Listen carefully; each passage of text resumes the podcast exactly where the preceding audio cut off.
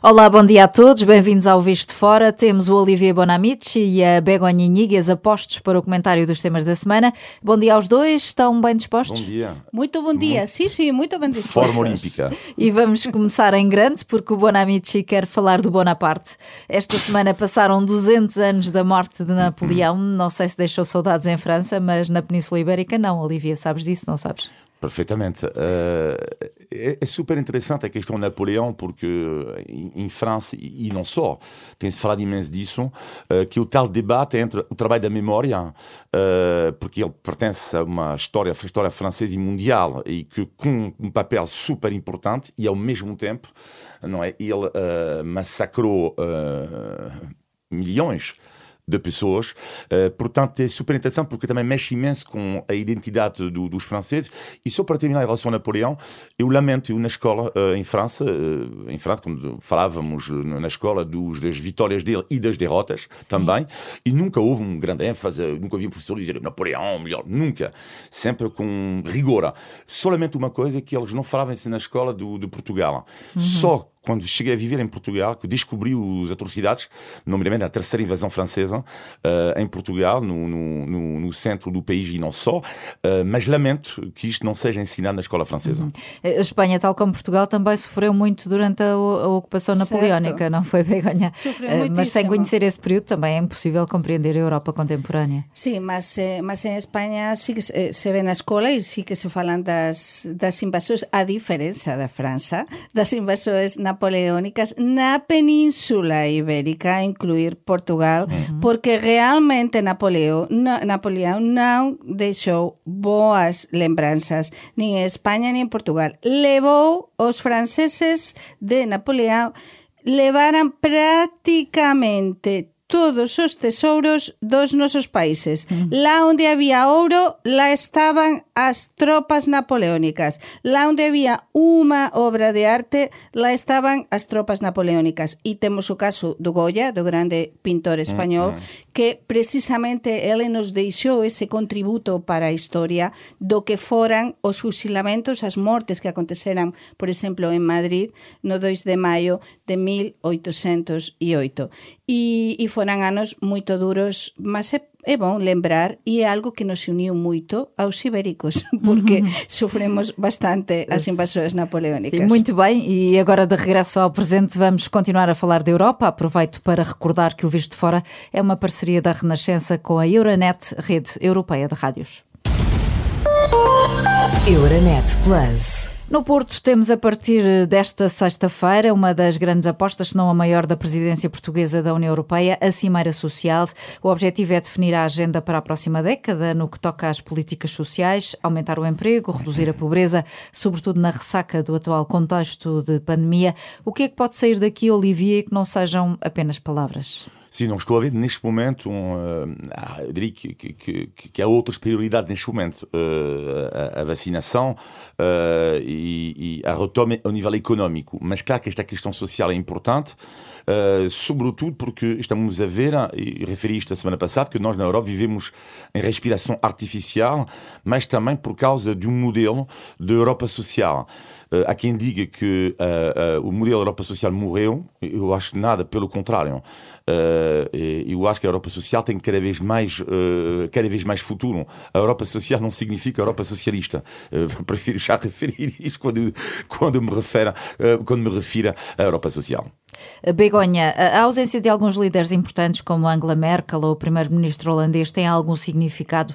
Não retira um peso político a esta Cimeira Social? Olla, eu estamos eh, en directo eh, neste programa e é sair de aquí e teño de ir a correr ao Porto porque eu vou participar na Cimeira, vou acompañar a Cimeira para o meu xornal, para o Labo de Galicia e para a miña radio Cadena Cope, porque realmente hai interese fora de Portugal en saber que o que vai dar, o que o que vai acontecer nesta cimeira. É verdade que a ausencia da Merkel, sobre todo, da Angela Merkel, criou un bocadiño de unha sensación de que perdía peso porque é, é, é a líder neste momento indiscutível da Europa. Mas, sin dúbida, vamos ter eh, no Porto, e están xa eh, a chegar de aquí a nada nas próximas horas, os principais líderes europeus, mm, é verdade, sin contar con Angela Merkel, mas é a primeira cimeira que se vai poder facer presencialmente na presidencia portuguesa da Unión Europea. Sí. Entón, para mí, esa é a simboloxía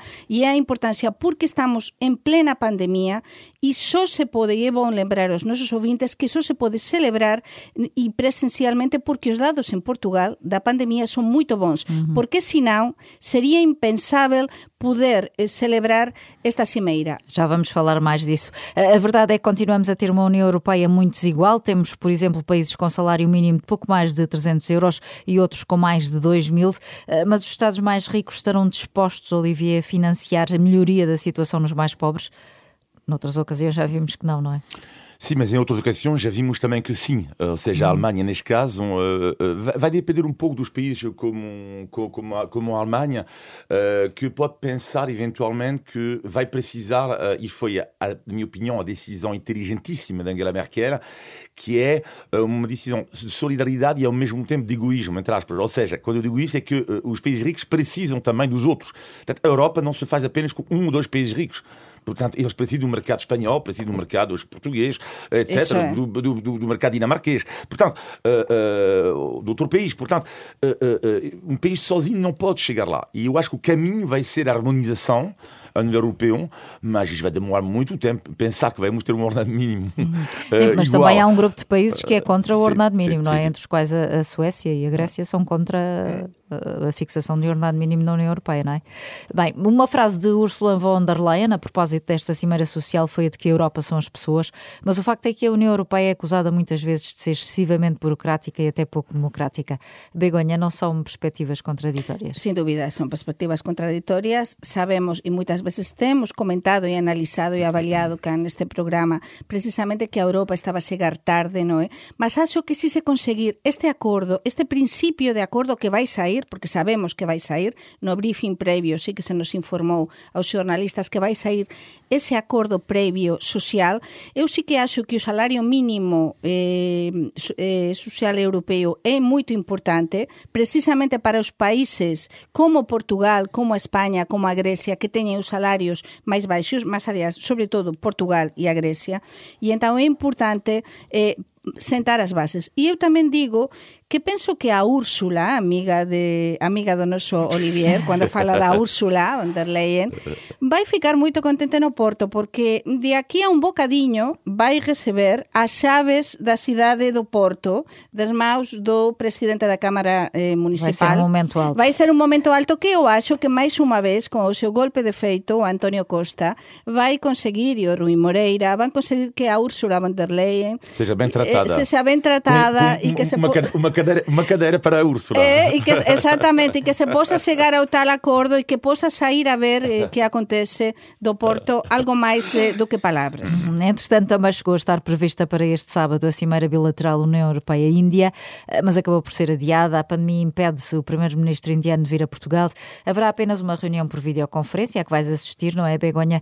Era outra grande aposta da presidência portuguesa. António Costa chamou-lhe mesmo a joia da coroa, mas pode dizer-se que a Índia não é é desta. Non é desta, mas non é non por causa de ou por culpa de Portugal, sino é pela pandemia, como acabas de dizer, porque realmente os dados na, na India non están moito mal, non é? E non é o momento. Mas É verdade que eu acho que tentaran até o último momento procurar unha solución intermedia para que isto non desaparecese este, esta reunión, poder facer algo. Entón, o que se decidiu, isto sei, eh, foi facer esta videoconferencia uh -huh. eh, pelo menos representativa eh, un cumprimentos, non sei o que falarán o que desearán de falar con o goberno da India, os líderes europeos, mas xa que están no Porto e a ver que o que nos dicen depois nas, na conferencia de imprensa de, de amanhã tarde. Vamos ver então. Quanto à pandemia na Europa, há agora melhores expectativas. Em muitos países os casos têm vindo a descer, começaram a ser levantadas restrições, a vacinação avança. Podemos sonhar, Olivia, com um verão mais normal? Uh, sim, podemos sonhar. Podemos Mas sonhar. será que vamos ter? Uh, sim, vamos ver, é complicado uh, dizer isto. Eu diria que, sobretudo, seria importante para para os países que dependem muito do turismo haver maior circulação, porque eu acho que desta vez, eu estava a ouvir um turismo responsável do turismo em Espanha também, dizer que desta vez eles não têm direito ao erro. Uhum. Do tipo, um, um, um verão que foi estragado, bom, ok, é um, mas agora, para a economia, o impacto Uh, nestes países como a Grécia, Portugal, Itália e esqueci-me de um, enfim. Uh, mas uh, um, isto é super importante, absolutamente haver mais, mais regras, e por isso que o passaporte digital ele é importante para estas economias subirem mais. E temos ainda de falar dos resultados das eleições regionais em Madrid, que deram um triunfo folgado ao Partido Popular e, em contrapartida, uma derrota pesada aos partidos da esquerda. O líder do Podemos, Pablo Iglesias, anunciou mesmo o abandono da política. Ah, Begonha, podemos estar a assistir ao início de uma recomposição do cenário político espanhol? Sem dúvida. Estas eleições, para que os nossos ouvintes saibam, foram importantíssimas e, e foram em chave nacional. Por quê?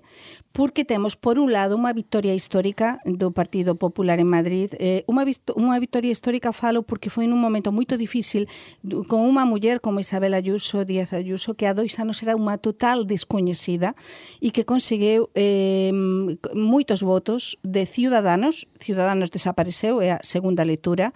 Eh, terceira lectura, eh, conseguir que a extrema direita fique no seu canto, é dizer, a extrema direita non creceu, e iso foi moito bon, e e a Isabel Díaz Ayuso non vai precisar da Vox, da extrema direita, uh -huh. para gobernar, só serve, e xa di se confirmou que vai ser mesmo iso, o ascensao da Vox, da extrema direita, para poder ser eleita, e depois a do, tres, tres xaves máis eh, a derrota histórica tamén do Partido Socialista, os piores resultados de sempre, de sempre sí. eh, unha vitoria moito interesante, ou bons resultados de Más Madrid, que foi unha exisao de Podemos, o Más Madrid é verde, é moderno, é diferente, con unha muller, son dúas grandes mulleres vencedoras, Isabel Díaz Ayuso e Mónica García, que é unha médico e que ficou en segunda posisao, e depois temos uns maus resultados de Podemos e o abandono que se esperaba, eu teño de dizer cá, que se esperaba, do Pablo Iglesias, o líder Podemos. de Podemos, non só do goberno, sino tamén da liderança do partido. E há já quem aposte que Pedro Sanches tem os dias contactos à frente do governo, será assim, Olivier? Não, eu acho que é muito cedo para dizer que ele tem os dias contados, é muito cedo. Agora, uh, o que é interessante em Espanha é que pode haver uma leitura, uh, que vamos ver se acontece um dia em Portugal, que é a morte do Partido Cidadanos faz com que o Partido Popular vai agora uh, concentrar o eleitorado, que já é direita, mas também da centro, centro-direita. E isto é a recomposição super interessante da, da, da, da, política em Espanha, que antigamente era um voto muito fragmentado, com Podemos, Ciudadanos, Luís, mas Podemos ainda não morreu, mas enfim, tem um futuro muito negro, e Ciudadanos morreu. Portanto, a partir daí, estranhamente, esta eleição faz com que a Espanha vai estar dividida em dois grandes blocos. Uhum. Então, o bloco do PS, por assim dizer, a esquerda espanhola, e depois o bloco da direita. E uma das formas de derrotar, entre aspas, o partido como Vox, porque podemos dizer que Vox, afinal, o peso do Vox, por causa desta vitória estrondosa do PP em Madrid, é menor do que se pensava. Portanto, a partir do momento, isto é interessante. Vamos ver em Portugal se vai haver ou não também esta reconstrução do, do, do, da direita e do centro-direita. Vamos ver, então. Eh, estamos no Visto de Fora com o Olivier Bonamici e a Begonha Inigas. Recordo que este programa é uma parceria da Renascença com a Euronet, a rede europeia de rádios. Euronet Plus. Por cá, a semana foi em grande medida marcada pela situação em Odmira. Na sequência do surto de Covid entre trabalhadores migrantes, o país apercebeu-se de uma realidade uh, de que há muito se falava, mas a que se fecharam os olhos ao longo de anos. Uh, tem a ver com a situação desumana e da autêntica escravatura em que vivem muitas destas pessoas. Surpreendeu-te, Olivier? Um, surpreendeu não é um pouco o estado de choque com o Debir faz lembrar um pouco a questão do CEF que é o do caso do ucraniano que é nós sabíamos lembro muito bem que havia reportagens sobre isso. Sim muitas uh, ainda mais tempos. ainda mais sobre o Demira e várias investigações uh, também. sim eu acho que uh, tem que haver ali uma meia culpa e uma reflexão. Uma reflexão também da uhum. comunicação social Uh, não é só dizer que a culpa é do, do, governo, eu acho que neste caso o governo tem uma grande parte de culpa também, uh, ter fechado os olhos sobre uma situação lamentável da escravatura moderna, inacreditável, mas a comunicação social, claro que falou, mas depois é um pouco como o CEF. Depois, como não faz parte da agenda, as pessoas esquecem-se. Esquecendo, E isto eu acho terrível. Terrível isto, porque estamos, isto é um caso vergonhoso. Vergonhoso. E, Nos envergonhar vergonhoso. todos. É. E o que é que te choca mais neste caso, Begonha? A situação em si daqueles imigrantes ou o facto das autoridades só agora estarem a despertar para este problema, não é? Tentarem arranjar soluções. Para comenzar, non me sorprende en absoluto isto e, de feito, eu coñezo bastante ben eh, o Consello de Ademira, eu costumo ir e adoro, eh, por exemplo, Sambuceira do Mar, non é? Adoro a costa alentesiana e unha das coisas que máis me sorprendeu, mas as primeiras veces que eu la foi, eh, la estive eh, xa nos últimos anos, é precisamente eh, cada vez que eu voltaba, Eh, a primeira vez que estive comecei a ver inmigrantes non é? a traballar nas estufas.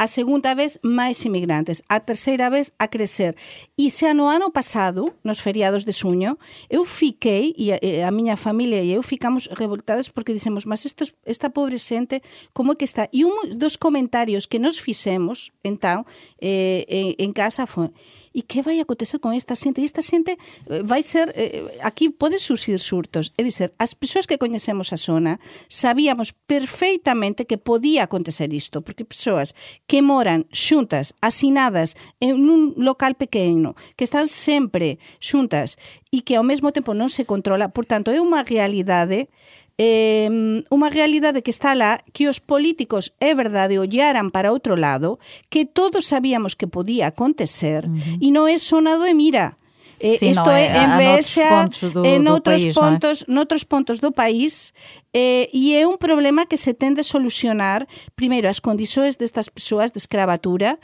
e porque é verdade que económicamente interesa mas tamén a outra coisa que non se falou, e é que isto, as repercusoes no turismo, nacional e internacional poden ser moito grandes, porque esa zona da costa lentexana, esas, eh, esas localidades como, por exemplo, eh, Sambuceira do Mar, eh?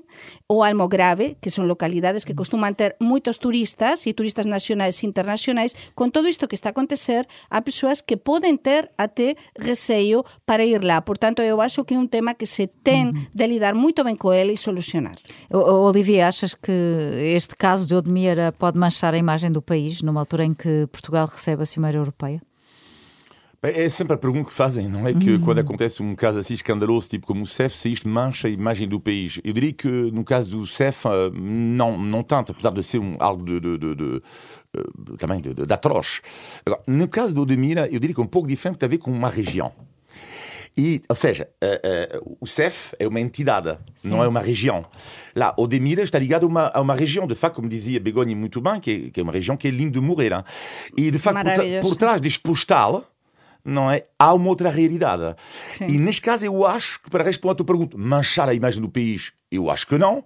Manchar a imagem de uma região em si, também não vamos dizer que até que este ponto. Imagino que alguém não vai tirar as suas férias da Sambuceira do Mar porque viu uma reportagem sobre o Demira. Duvido. Mas, no entanto, admito que para a região isto não é, de facto, uma, uma bela imagem de uma forma geral. Sem dúvida. Oh, oh, oh, Begonha, mas em Espanha também tem havido, ao longo dos anos, denúncias de trabalho escravo em produções agrícolas, sobretudo no sul Sim. do país. É uma realidade que continua a existir? Sin dúbida, mas foi máis há anos. É dizer, en España xa, non sei se se lembran os nosos ouvintes, mas pelo menos há 10 anos, 12 anos, 14 anos, que se falou moito deste tema. Aliás, tamén é verdade, foi no sur, explotacións agrícolas no sur de España e tamén na miña terra, na Rioja, precisamente de portugueses, até de portugueses Sí, sí, sí. que tiñan sido levados lá en situacións de, de escravidao, prácticamente. Mas é verdade que as autoridades eh, actuaran e non se voltou, pelo menos cruzo os dedos, nos últimos anos a voltar a falar deste asunto. E Por iso, eu dicía há un momentiño que é moito importante que as autoridades fasan e actúen. Eh, eh, É dizer, que non fique no papel agora de non se escandalizar, non. Que fasan, que controlen a eses donos das explotações agrícolas, das estufas, neste caso, na Odemira e en Vese e demais, eh, das, eh, como é que están estes inmigrantes, que estes inmigrantes sexan máis ben eh, acompañados e controlados, porque senão a situação eh, non vai mellorar, vai piorar.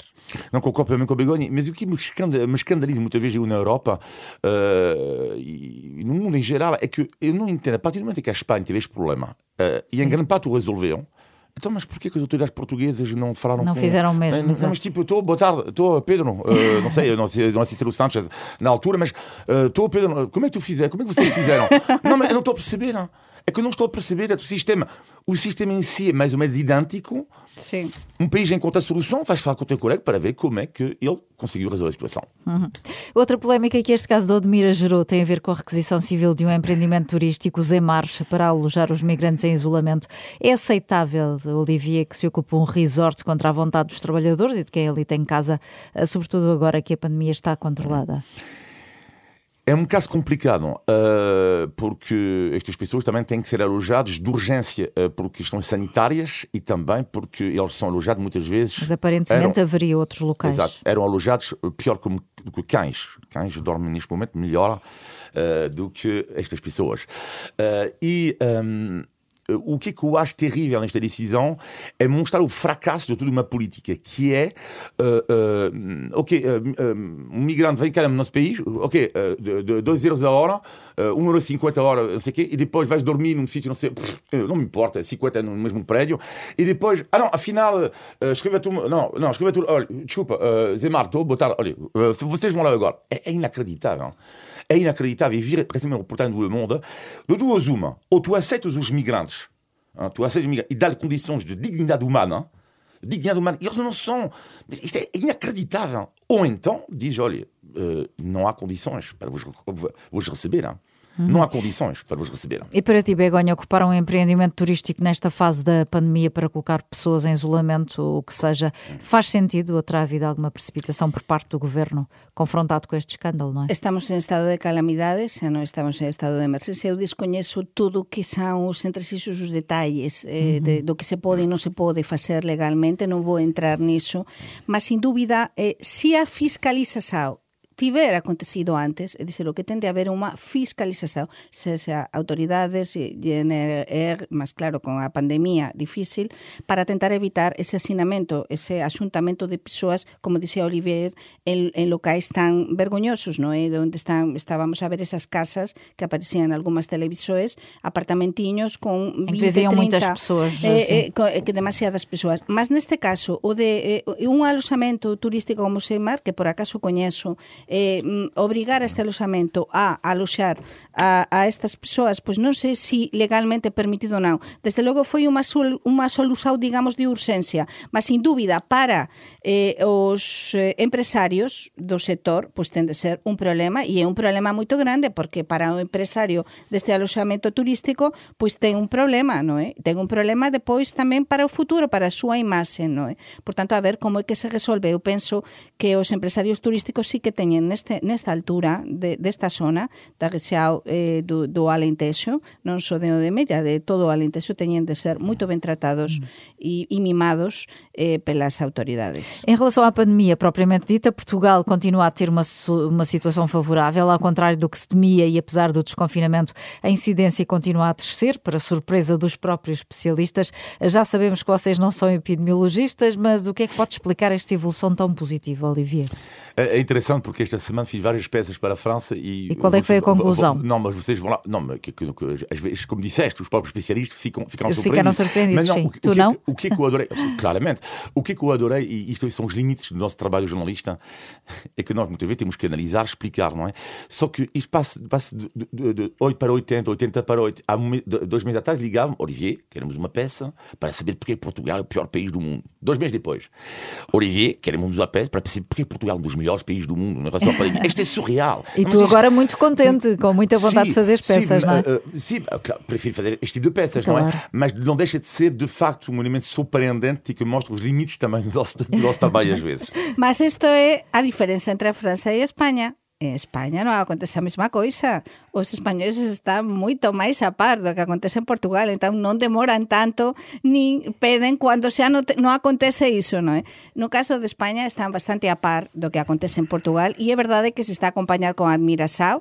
Eu tamén nesta semana, como todas as semanas, eh, faço, digamos, unha actualização da situación pandémica en Portugal porque somos fronteira e porque Exacto. interesa e, e entón as persoas están a olhar con bastante admiração e é verdade que se explica que realmente se está a controlar bastante ben e eu comparativamente con o resto da Europa teño de dizer porque como cando eu interveño mm. na radio interveñen outros correspondentes mm. dos, dos, das principais país, sí. corresponsalías da Europa da miña radio pois vexo que nos andamos en Portugal bastante ben en vacinação e é moito bom porque estamos un bocadiño à frente da Espanha em vacinação e estamos mais ou menos a par do que na Alemanha, por exemplo, é dizer, a grande Alemanha não está muito melhor do que Portugal, portanto que todo tem uma explicação. O que tantas vezes temos dito nas últimas semanas, acho que a estratégia de vacinação em Portugal agora, por fim, crucemos os dedos, está a ir muito bem. Está a correr bem. O que é engraçado é que às vezes, quando eu faço, fiz uma emissão especial também sobre o Covid com correspondentes, e a pivô francesa fez uma pergunta,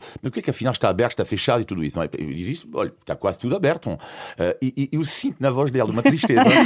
tipo, porque coitada, coitadinhos, tem pena dela. E depois, eu, para acabar a minha peça, para mesmo matar, entre aspas, a rapariga, minha colega, digo, olha, não só está quase tudo aberto, como hoje está um sol. Mas isso mesmo disse eu.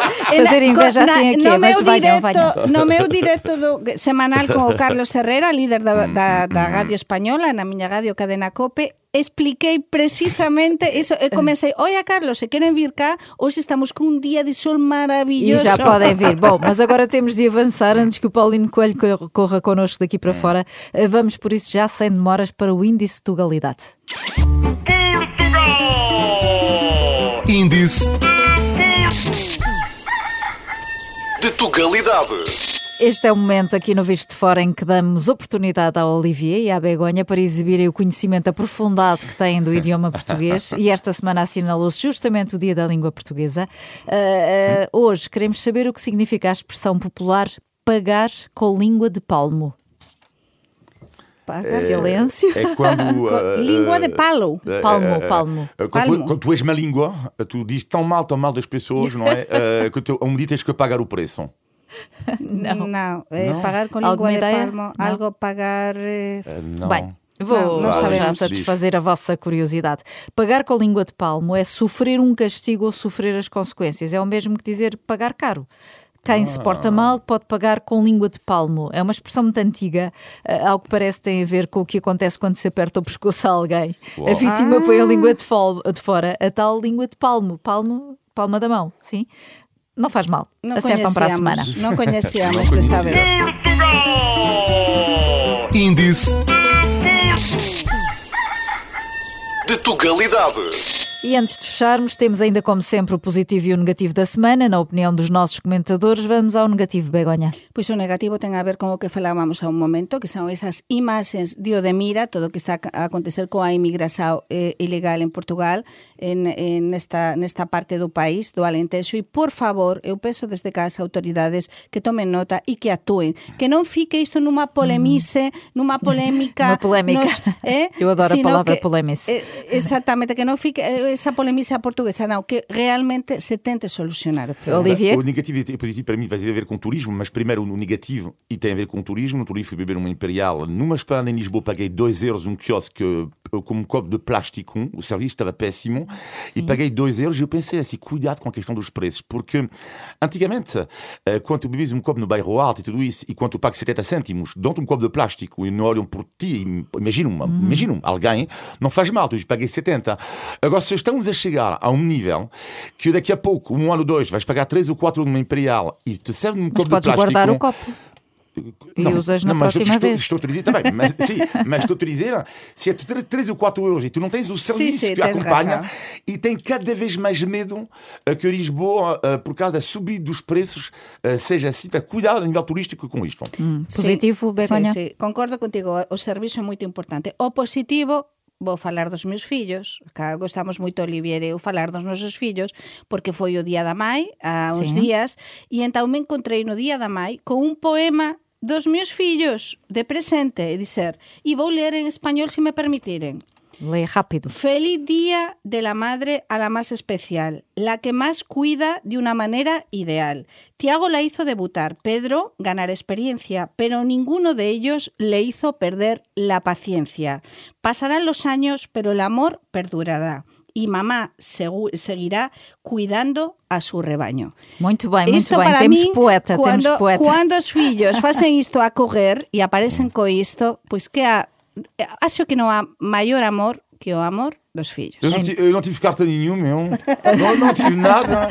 Eu, amo, eu também Queres amo, terminar amo, com amo, positivo, amo, amo então? os meus filhos, sim, positivo. Uh, uh, uh, e tem a ver com iniciativas cultural. Uh, falávamos há pouco do Napoleão. Sim. As rotas napoleónicas, uh, que é um projeto incrível de Portugal e Espanha, uh, portanto, das rotas todas das invasões francesas em Portugal e Espanha, na, região centro de Portugal e de Castilha e León uh, em Espanha, eu acredito cada vez mais eu no turismo histórico, sobretudo da parte de países que têm uma grande história uh, para divulgarem. E assim Muito bem, terminamos. Olivier, Estamos muito no bem. final de mais um Visto de Fora. Todas as semanas conversamos sobre a Europa, Portugal e os portugueses. Podem enviar comentários e sugestões para vistofora.rr.pt. Olivier, Begonha, Paulino e assim que nos segue todas as sextas-feiras. Um bom fim de semana. Bom fim Tchau, de tchau, semana. obrigado.